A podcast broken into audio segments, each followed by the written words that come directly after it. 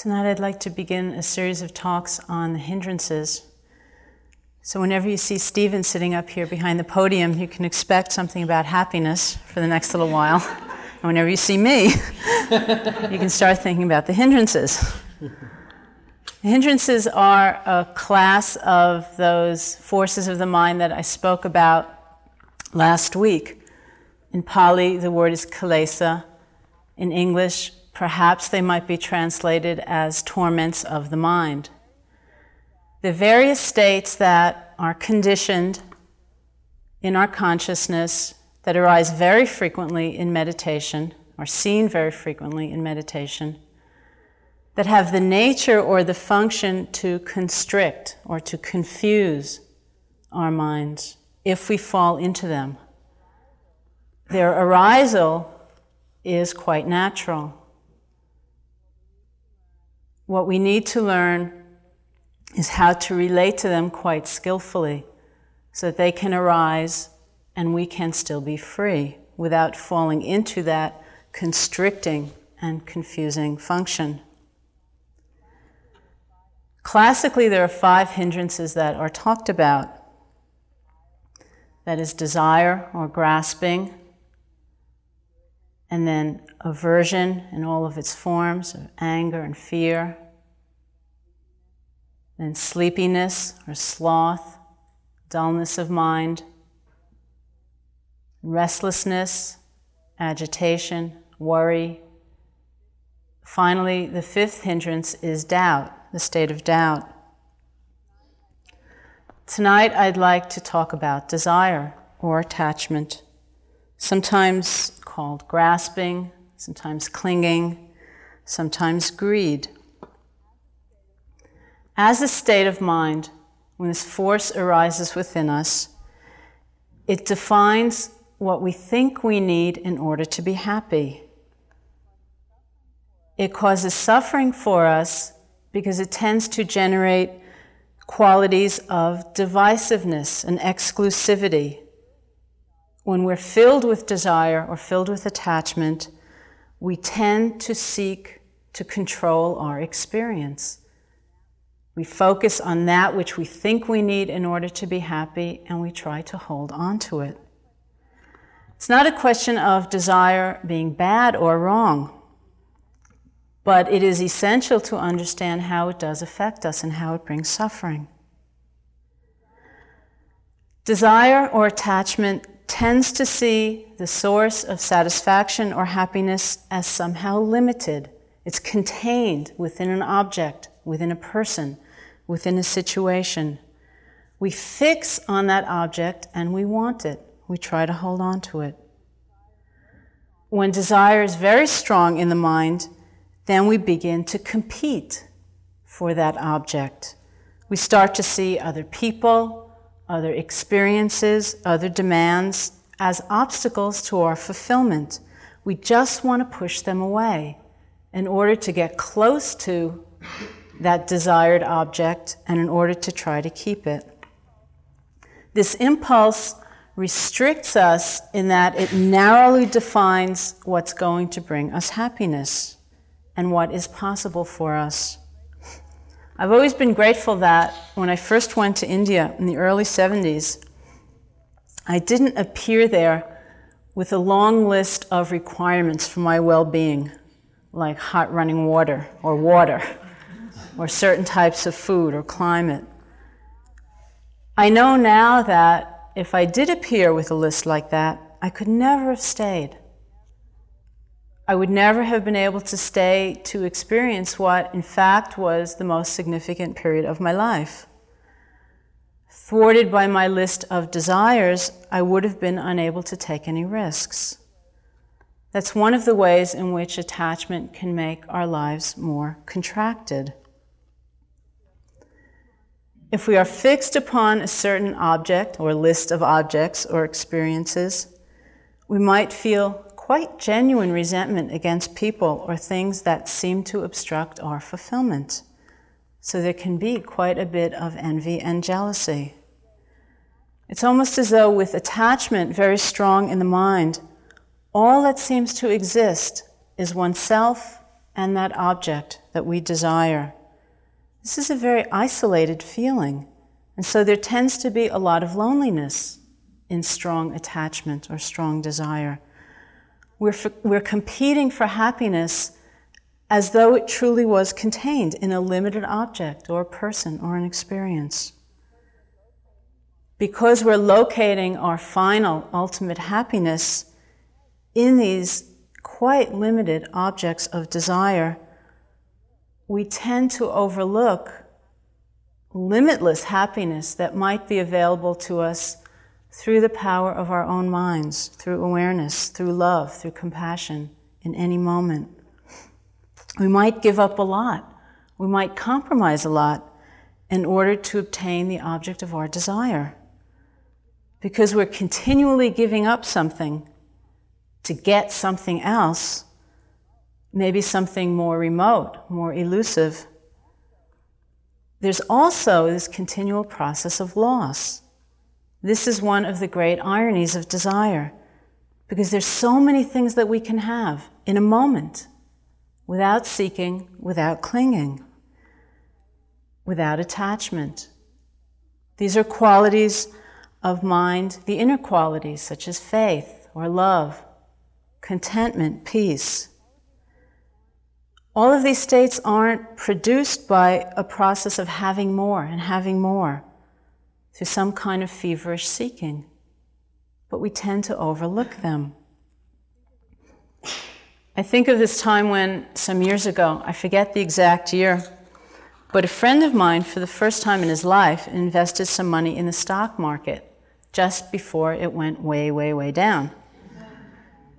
Subsequent to that, he found himself for weeks just avidly listening to the news and reading the paper many times a day, all with a view as to how a particular world event might affect his stock and whether he might regain his money. So he said that he found himself hearing or reading about war and famine and calamity with the immediate thought, I wonder if this will help my stock at all. he realized after some time that the force of his desire, the force of his grasping, his need to recoup the money, was robbing him of all of his previous feeling of connection to others in the world. His strongest values actually revolved around compassion. But all of that got left aside as he feverishly sought to get back his money. So finally, in the end, he decided to sell the stocks at a loss and to be happy. It's important you know, to remember that the feeling of desire is quite natural. It's not as though it were extraordinary, as though it were bad. But we need to be aware of its potential dangers. In an effort to fulfill a desire, might we hurt someone? Might we actually hurt ourselves in some way? Are we becoming dependent on a particular object? particular situation so that we need it to stay as it is without any change? Are we lost in that fruitless effort to control what can never be controlled? Are we thinking that an object or a person is going to be able to give us the very things it can never give us? some kind of permanent peace or happiness. In the Buddhist texts, they talk about the deluded quality of desire. It's likened sometimes to putting dye into a pond. When we want to see clear through to the bottom of the pond, but there's dye in it, our vision is altered, it's obscured. In just that way, it's as though the natural luminosity of our own minds is obscured, it's colored over by that dye of desire. The force of attachment can be quite diluting as we lose sight of what we actually do have in an effort to obtain what we don't yet have. So there's very little contentment, there's very little gratitude.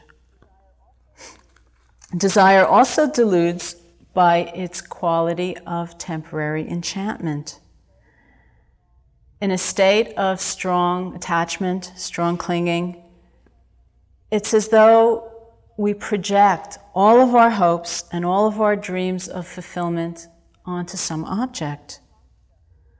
Mean, who amongst us in this life has not been lost in infatuation for a person, for a group, for a belief system, only to look back two months later, or three months later, or six months later, and say, What was that about?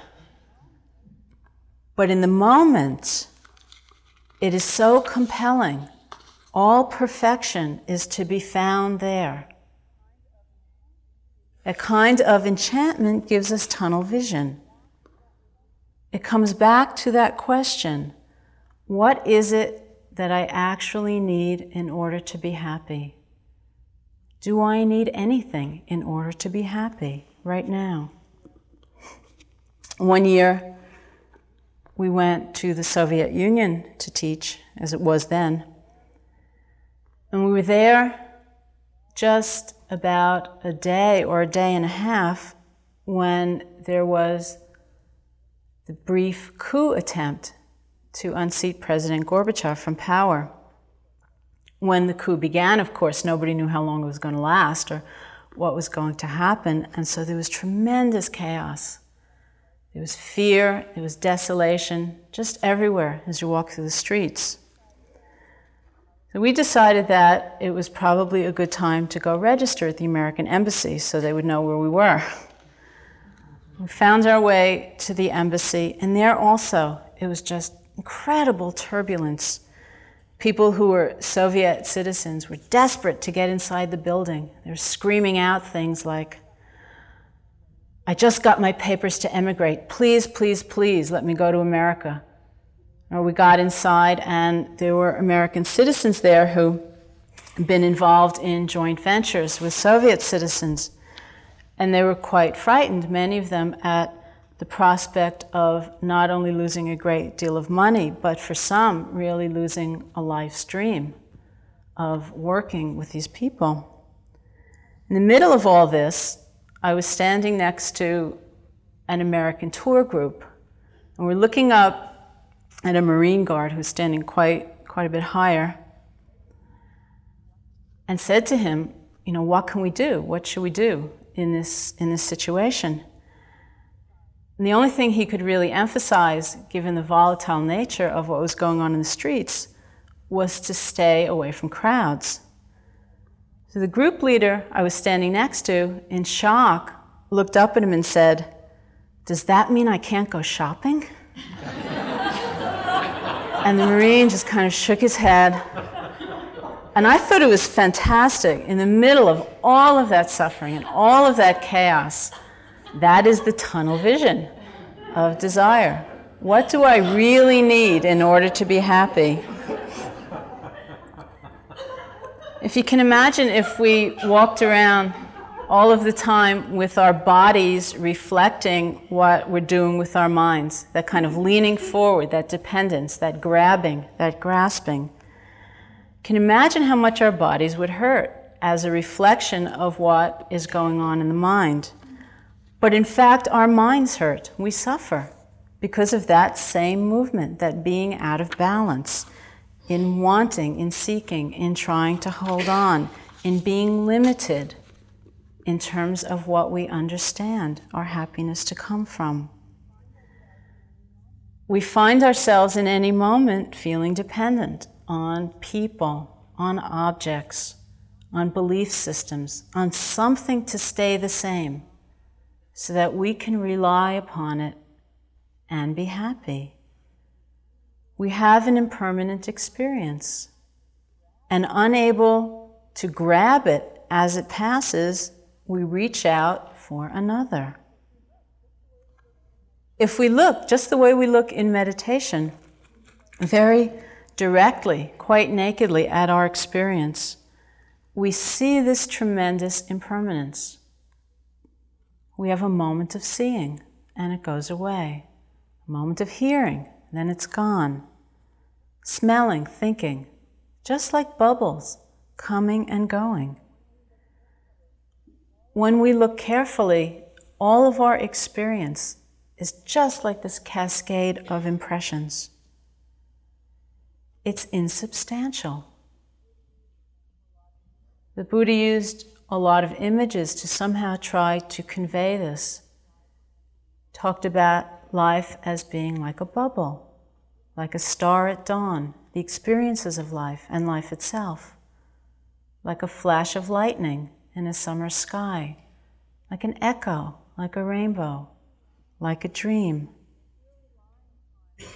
If we're relying upon any of these transient, insubstantial experiences for a sense of permanent happiness or satisfaction, imagine our anxiety as things constantly change, because they will.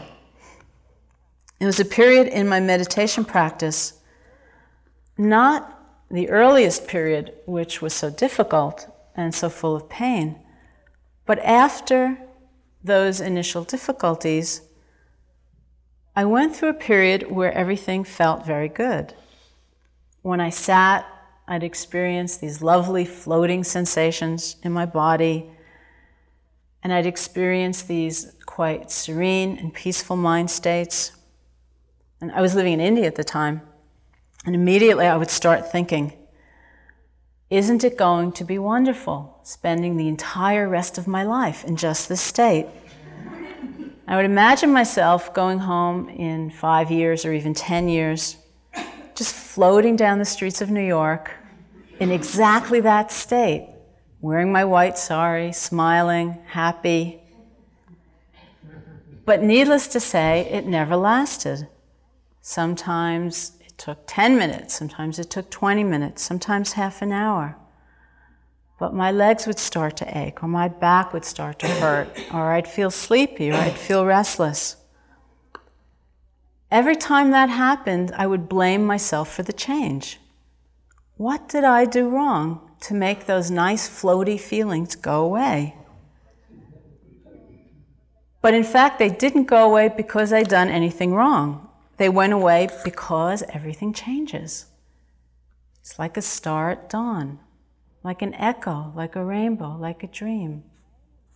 And yet here I was blaming myself and suffering quite a lot because I could not stop this flow of change and successfully cling to pleasant experience.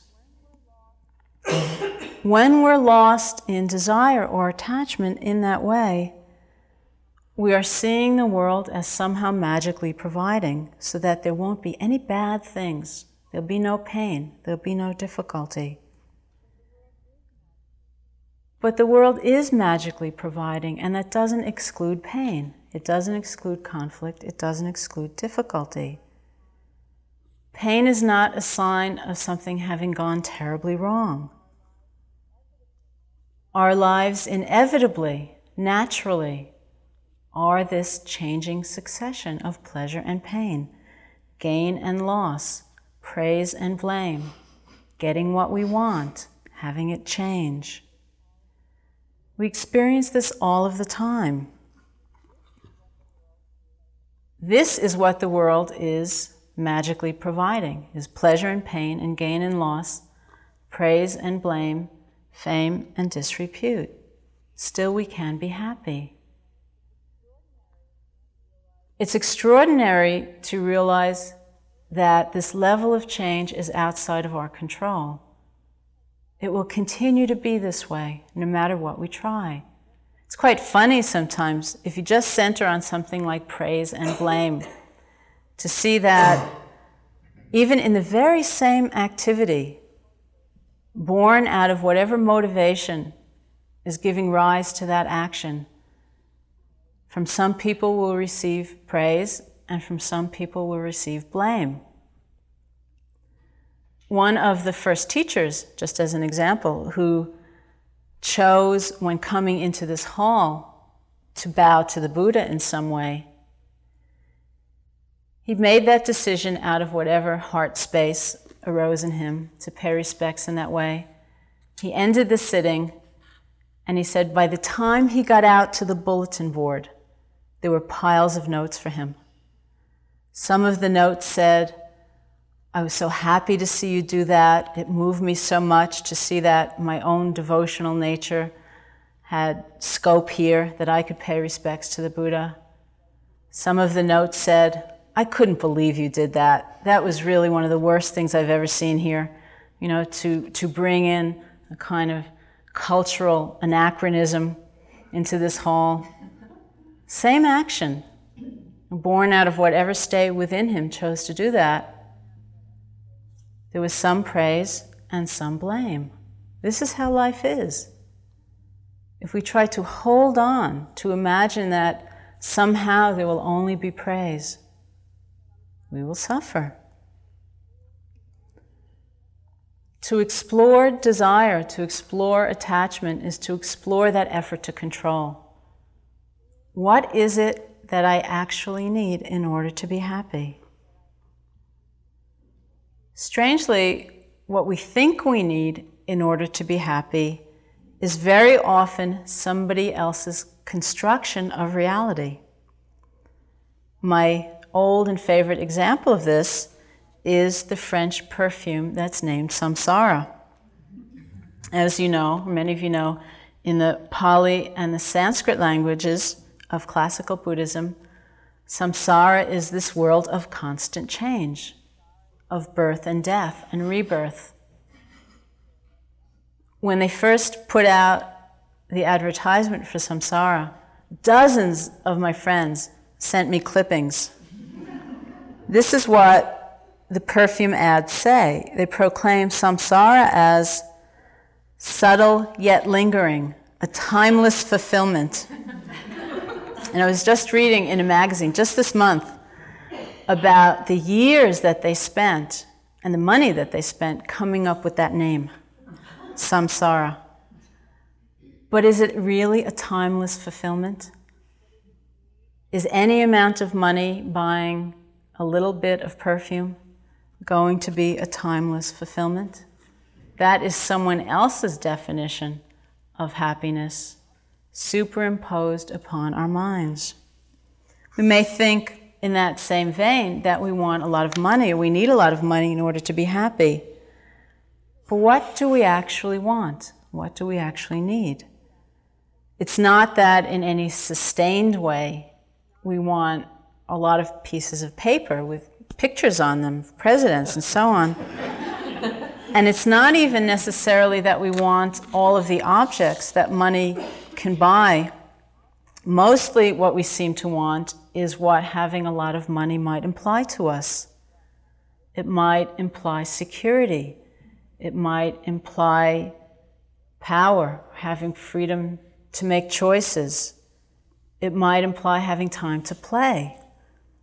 But if we look very carefully, we see that after some of our basic needs are met, what we really want are those mind states. When we talk about wanting a lot of money, we're really talking about having security or having power, having freedom, having a sense of making choices. And if we pay attention and we look at people who might have a lot of money, we discover that sometimes they don't have those mind states. They themselves may not feel very secure or powerful, that they have a lot of time to play, that they can make choices. We discover that the reality is that the mind states are a function of our being. They're not necessarily a question of what we have. I know Steve touched upon this, and I think it is a fairly common experience. Many of us have been in situations of receiving generosity from people who, in any conventional standard, have very little. You know, to see the people in Burma come and offer food, just dressed in rags, and offering the best of what they can, it becomes clear that a sense of generosity or abundance is not dependent upon how much we have. It It is dependent upon an internal sense that we have enough or that it's important to share. We turn again and again to the state of our own being. Mostly, we live our lives in the delusion of relying upon what we have, how much we have. That's the essence of desire or clinging. It's characterized by a feeling of acquiring and owning. So we say we have material objects or we have people. You know, I have children, I have parents, I have a husband or a wife. We continue in just that same spirit of acquiring or holding on when we relate to information or we relate to belief systems. We hold on to our views and our opinions about things and create tremendous suffering, not only for ourselves, but for others as well. And thus we see our world as it is right now, split into so many divergent camps of ethnicity, religious belief, all divisions measured out by the likes and dislikes of various belief systems. Even our own bodies and minds are seen as things to possess. We lay claim to our bodies as though they were not going to be subject to change, to aging, to disease, to death. We lay claim to our minds as though we should be able to control what's going to happen there. Isn't it going to be wonderful spending the entire rest of my life in just this state? As though the body and the mind were ours to control. Yet the body has the incredible audacity to give up, to die. And this mind will simply not obey us. We tell it to feel one thing and it feels another. We tell it to think one thing and it thinks another. Life itself is looked upon as an object that we can keep or we can lose. If we're seeking to possess something or someone, then we are creating a gap between the possessor and the possessed. It's actually a strongly self centered feeling since we're more concerned with our ability to hold on to this object or this situation than we are with enjoying the contact with it. If we try to hold on to our lives, then the holding on itself takes precedence over the quality of our lives. From this dynamic of holding, of keeping, comes a sense of duality and separation. We're trying to find complete happiness, a sense of meaning, a sense of purpose by first having objects and then preserving them from change. And so we are quite isolated. If we own something, if we have it, we are positing a me and an it. And so there is the separation. Once we have the separation, we have to try to control it. Many years ago, I received as a housewarming present a very simple glass teapot, which I liked a lot. It was one of my very favorite possessions. And I used to think, boy, I really like that teapot. Then one day I had some tea water boiling in the kettle, and I went to the stove to pick it up, and it broke. It shattered into all these pieces. And the water splashed on my hand, burning me. And then I had to come in here. Somebody else was giving a talk. And I was sitting, listening to the talk, and the whole time, I was thinking about how that teapot had betrayed me. And I was sitting there thinking, I liked it so much. It was really my favorite thing. How could it do that to me? How could it break like that? There was that separation. There was me, there was it, there was the seeking to control, there was the inevitable change, there was the inevitable feeling of betrayal. The person who'd given me the teapot was actually a friend of mine who was transcribing my tapes. And since I'd used this example in a talk, she heard it and she realized that the teapot had broken. So she went out and she bought me another identical teapot, which I had and I really liked, but without quite that feeling of attachment or clinging. You know, this has to stay forever for me. So then I went away recently. I came back, and a friend had been house sitting. And I got home, and she kind of sat me down. She said, There's something I need to tell you. I said, What is it? She said, I broke the teapot. I said, It's okay. It doesn't matter. So she went out and got me another teapot. now it's sitting on my stove, and it's still there. But there's so many ways in which we get lost in this need to control what is going on because of that feeling of separation, wanting to possess, wanting to keep things a certain way. We may be serving somebody. We may be sending them metta as we are sitting here. And so easy in the generation of that metta, of that loving kindness, to have a feeling of demand. Why aren't you happy yet? I'm sitting here, I'm sending you all of this metta, or I'm serving you, I'm in a healing relationship with you, I'm in a helping relationship with you. Why aren't you getting better?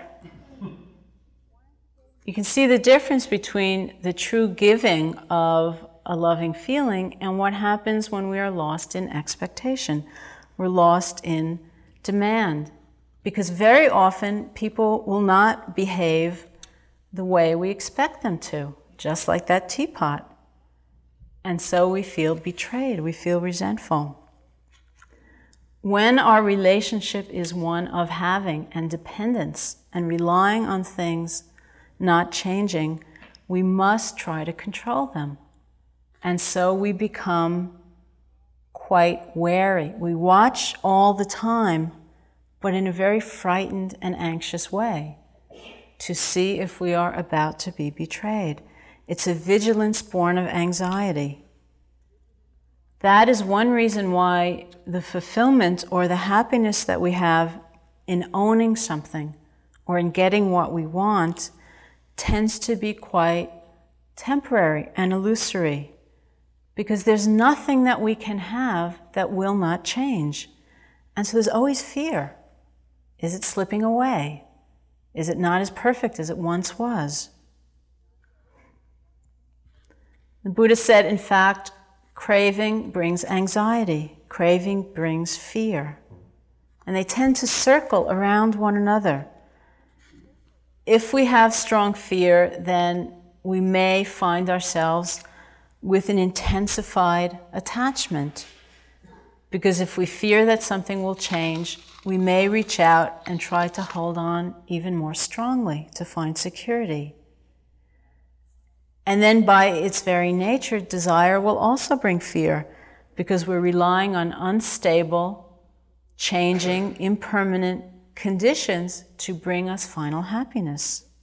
It's like standing on quicksand. Attachment in the Buddhist teaching is called the root of suffering because of these two qualities the quality of seeking and the quality of guarding. Seeking is endless. It will not come to rest or a state of cessation on its own. We have an experience, it changes, we look for the next experience. Guarding involves that fearful holding on, trying to keep things from changing. When we are lost in attachment, we are lost in seeking and in guarding. Our projected happiness is thought so much to be contained in a limited object that we feel we have to fight for it. We begin to compete. But our basic primary happiness is never to be found in a changing situation. It's not contained in an object, it's not contained in a person. It's not contained in anything that can change. When we are lost in desire, in this way we are also lost in a sense of linear time. We're focused on getting what we don't yet have figuring out how we can get it in the future. Or focused on what we have, trying to figure out how we can keep it in the future. In Buddhist terminology, this reliance on linear time, this leaning forward of the mind, this craving, is called bhava or becoming. Now imagine for a moment the stillness and the peace of not leaning forward at all. Just feeling one breath and not grabbing for the next. Just settling back into the experience as it actually is. That is being rather than becoming or bhav. That is the practice. It's not looking towards the very next moment, the next experience, or holding on to this one. It's not leaning forward, it's settling back into the state that exists right now. That is where our happiness is actually to be found. Many years ago, when we taught the very first three month course, it was before we'd found uh, this place. We rented a facility up in Maine. Was also a Catholic novitiate. It had a beautiful chapel that we were going to use for the meditation hall. It was filled with pews, so hundreds of pews. So we took them all out and we piled them up in the storeroom in the back. One of our friends was sleeping in a corner of the storeroom for the retreat. Somewhere during the retreat, in the course of the retreat, he began to feel a lot of discomfort in his body. So he decided that in order to be able to sit and be comfortable, he would first find the perfect meditation chair. So he toured the entire monastery and tried all these chairs, thinking he would just take it and bring it back. Couldn't find anything. So then he decided that what he had to do was design the perfect meditation chair. He decided that he was going to sneak into the workroom at night and steal the material and the tools, and he was going to make the perfect meditation chair. So, finding or feeling that that was the only way he was ever going to find any relief, he sat down in his room on one of the pews and he began sketching this seemingly perfect meditation chair. He decided that as he was sitting there, he realized that he was feeling more and more comfortable. And first he thought it was because he was getting a really good design down on paper. And then he realized that it was because, in fact, the pews were quite comfortable. And he looked up and he looked around, and there were about 300 of them in his room. He'd gone through this entire tour, both externally and internally, and none of it was necessary. Sometimes the practice is like that. We go through these amazing tours only to discover that our happiness or our fulfillment is not going to be found in some new experience, the perfect meditation chair but in settling back to what is happening right now. There's a word in Buddhist psychology that translates as thusness or suchness. It describes a state when the totality of our being is present. We're not divided, we're not leaning forward, hoping against hope that something better is just about to happen. There's not some part of ourselves set aside, waiting but really, our whole being comes together. That's thusness, it's suchness. We're not relating to our experience with clinging, with attachment, or pushing away, but we're, we're accepting what happens, we're experiencing it fully, and we're able to let go of it as it changes. We're completely present. That is the experience of completeness and unity that is possible for us, no matter what is happening. Whether our objective experience is pleasant or painful or neutral, we can be fully present. And it is in that very nature of presence that happiness is to be found. Very often, we will see desire and attachment and clinging and grasping and greed in the mind when we take a look. Again, this is natural. It's not unexpected. It's not a strange aberration. And it's not even a problem. What is essential is to be able to recognize it for what it is, to acknowledge it, see its nature, let it pass. We say both literally and symbolically that we note it.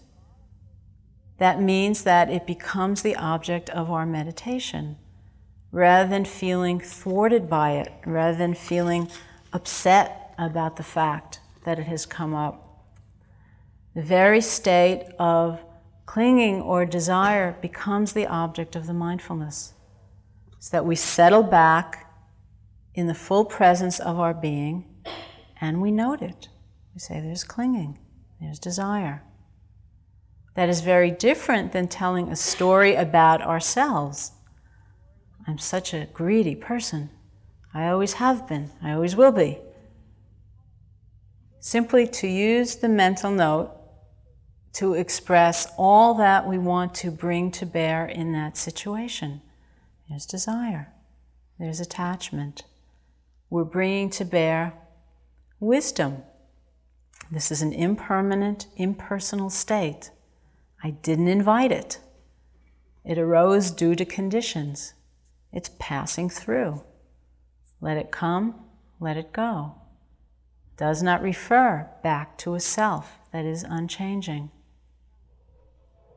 It brings wisdom to bear in that we realize we don't need to follow out all of our desires. Imagine the chaos in this room if even one person decided they were going to follow every desire that came into their mind during an hour sitting. It would be a lot going on. Imagine if everybody did that. We see desire, we allow it to come, we realize it may not bring us ultimate happiness we let it go. Sometimes we feel the pain of it in that act of recognition. We feel the contraction as it gets stronger. So, with some compassion for ourselves, we let it go. We settle back into that state of thusness or suchness. All of that is the appropriate relationship it's that which recognizes these states are out of control. They will arise in the mind. And with great wisdom, with great compassion, we can allow them to be there, we can let them go, and we can experience a prior happiness and freedom. As you practice, as these states arise, you needn't feel that a great enemy has come and that you've taken a detour from the path, but rather use them. Use them as much as possible. Practice being aware of them, being mindful of them.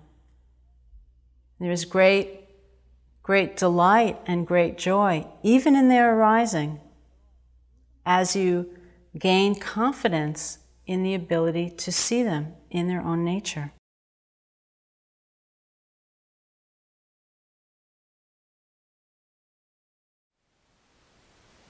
Thank you for listening.